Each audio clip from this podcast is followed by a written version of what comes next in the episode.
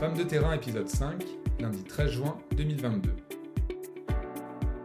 Peut-être si j'avais été un homme, je serais allé plus vite. Si j'étais allé plus vite, peut-être que je serais pas allé aussi loin. On m'a envoyé me présenter dans des circonscriptions hyper dures, absolument ingagnables euh, pour ma famille politique. Euh, si je m'étais pas pris ces claques-là et si j'avais pas appris, peut-être que j'en serais pas là aujourd'hui. Bonjour chers lecteurs de Parole d'élu. Aujourd'hui, c'est en Normandie que nous nous rendons pour le cinquième épisode de votre série de podcasts Femmes de terrain. Direction tout de suite la célèbre Côte d'Albâtre, à une trentaine de kilomètres au nord d'Étretat, pour y rencontrer Marie-Agnès Poussier-Winsbach. Maire de Fécamp depuis 2014, elle est aussi présidente de son agglomération et vice-présidente au conseil régional. Comme vous allez le découvrir, cette femme de conviction et de terrain a toujours préféré tracer sa propre route plutôt que de prendre les chemins déjà balisés et sécurisés. Bonjour Madame le maire, merci de nous consacrer un peu de votre temps. Vous tout d'abord vous présenter et nous en dire un petit peu plus sur votre parcours. Je suis Marie-Agnès Poussier-Winsbach, maire de Fécamp, présidente de l'agglomération Fécamp-Colitoral et, et vice-présidente de la région Normandie, en charge du tourisme, du nautisme et de l'attractivité du territoire. Euh, J'ai été très jeune intéressée par la politique, d'abord parce que j'ai eu la chance que euh, dans ma famille on s'y intéresse. Et donc, à l'occasion d'un échec, mon candidat en présidentiel en 88, c'était Chirac, je me suis dit que bah, c'était facile de dire que c'était nul qu'il soit pas élu quand on n'avait rien fait. Quoi. Donc, euh, j'ai commencé à adhérer. À l'époque, il n'y avait pas beaucoup de filles qui faisaient de la politique. Et comme j'avais un peu d'enthousiasme, de bagou, euh, de volonté, euh, et bah, assez vite, euh, on m'a confié des responsabilités. Donc j'ai été euh, jeune déléguée départementale à la jeunesse, j'ai été déléguée de circonscription.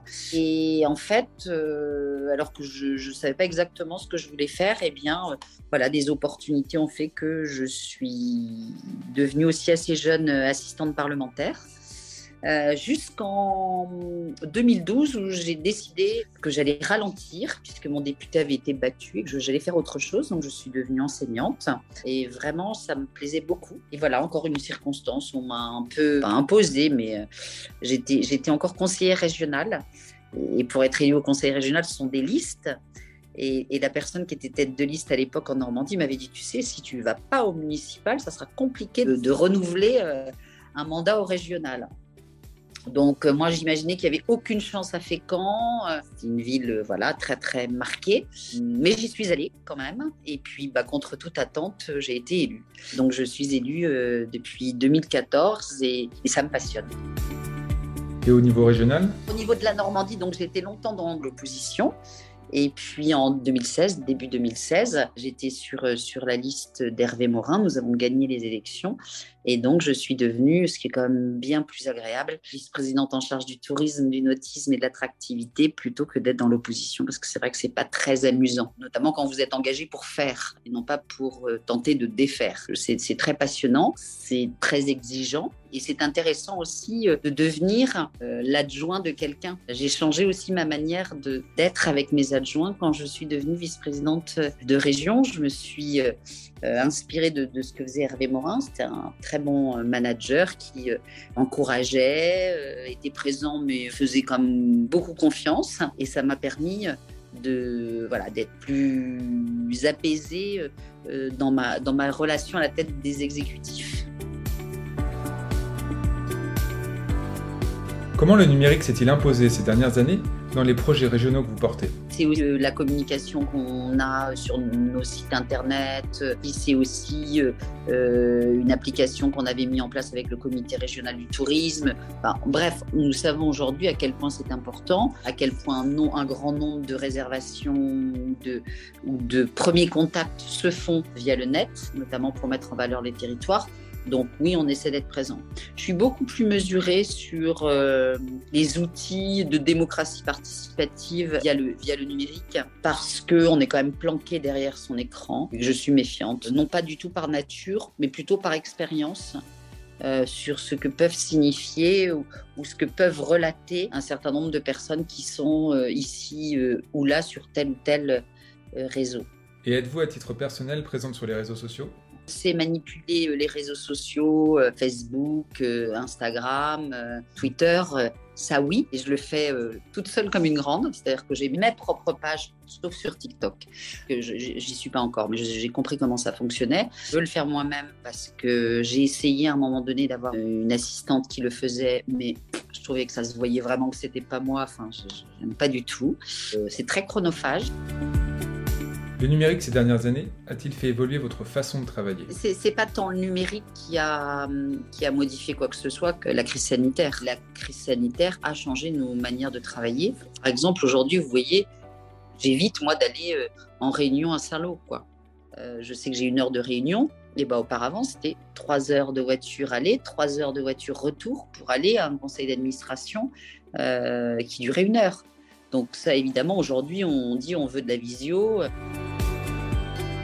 La lutte contre la fracture numérique fait-elle partie des priorités de la région?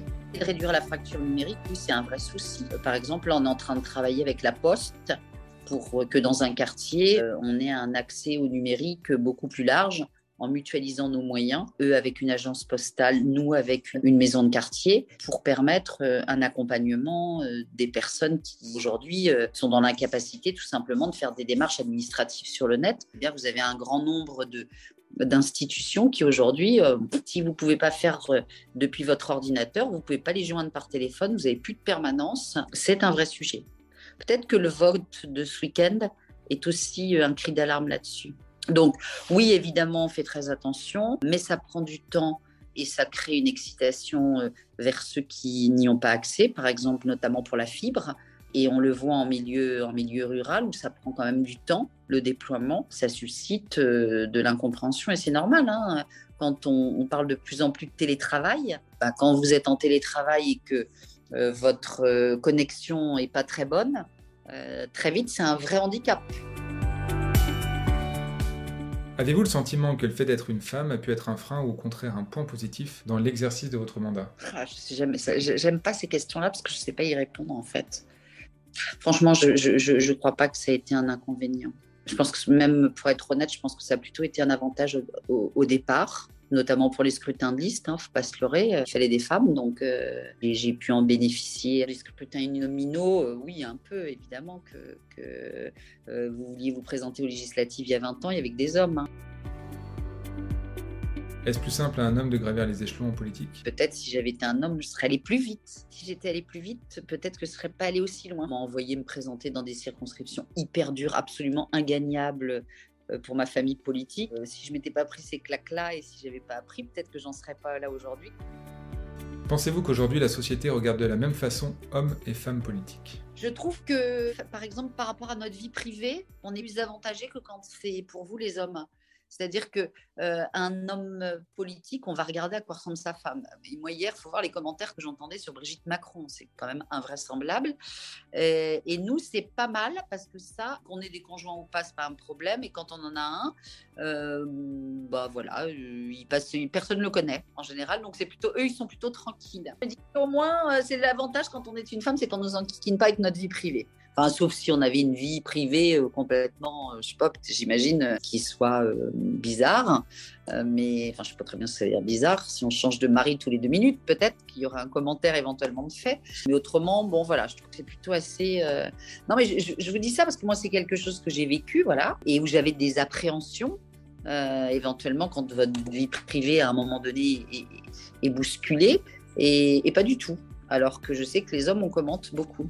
Le regard des hommes déjà élus a-t-il changé lorsque vous êtes passée de collaboratrice à candidate, puis à élue Oh, mais j'étais comme j'étais quand même conseillère régionale très jeune, j'étais un peu les deux. J'étais une des leurs et j'étais collab et j'étais collab en fait d'un député qui était formidable et qui me laissait toute autonomie. Donc euh, euh, donc c'était vraiment chouette. J'ai eu la chance justement. Ça voulait dire que quand même moi je pouvais faire aussi un peu de politique de mon côté tout en étant euh, assistante. Quoi. Mais ça m'a permis aussi de gagner du temps. Je pense que j'aurais explosé en vol quand je suis devenue mère si j'avais pas eu cette expérience. Je trouve que c'est complètement dingue qu'on puisse se présenter aux élections sans obligation de formation, ou au moins quand vous devenez. Enfin, je me dis, franchement, c'est moi j'ai été dans l'opposition, donc j'avais l'impression quand même de connaître euh, un peu les dossiers, même si je me doutais bien que j'avais pas une connaissance comme si j'étais mère, mais j'avais je parlais la langue.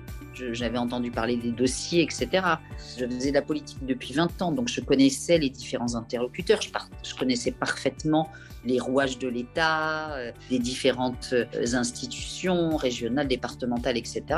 Et pour autant, pendant un an, j'ai été sous l'eau totale, sous l'eau totale. Je dormais 4 euh, heures par nuit. À chaque fois que j'ouvrais un dossier, j'avais l'impression qu'il y en avait 10 à ouvrir derrière. Deux, trois mois après avoir été élu, je déjeune avec Édouard Philippe.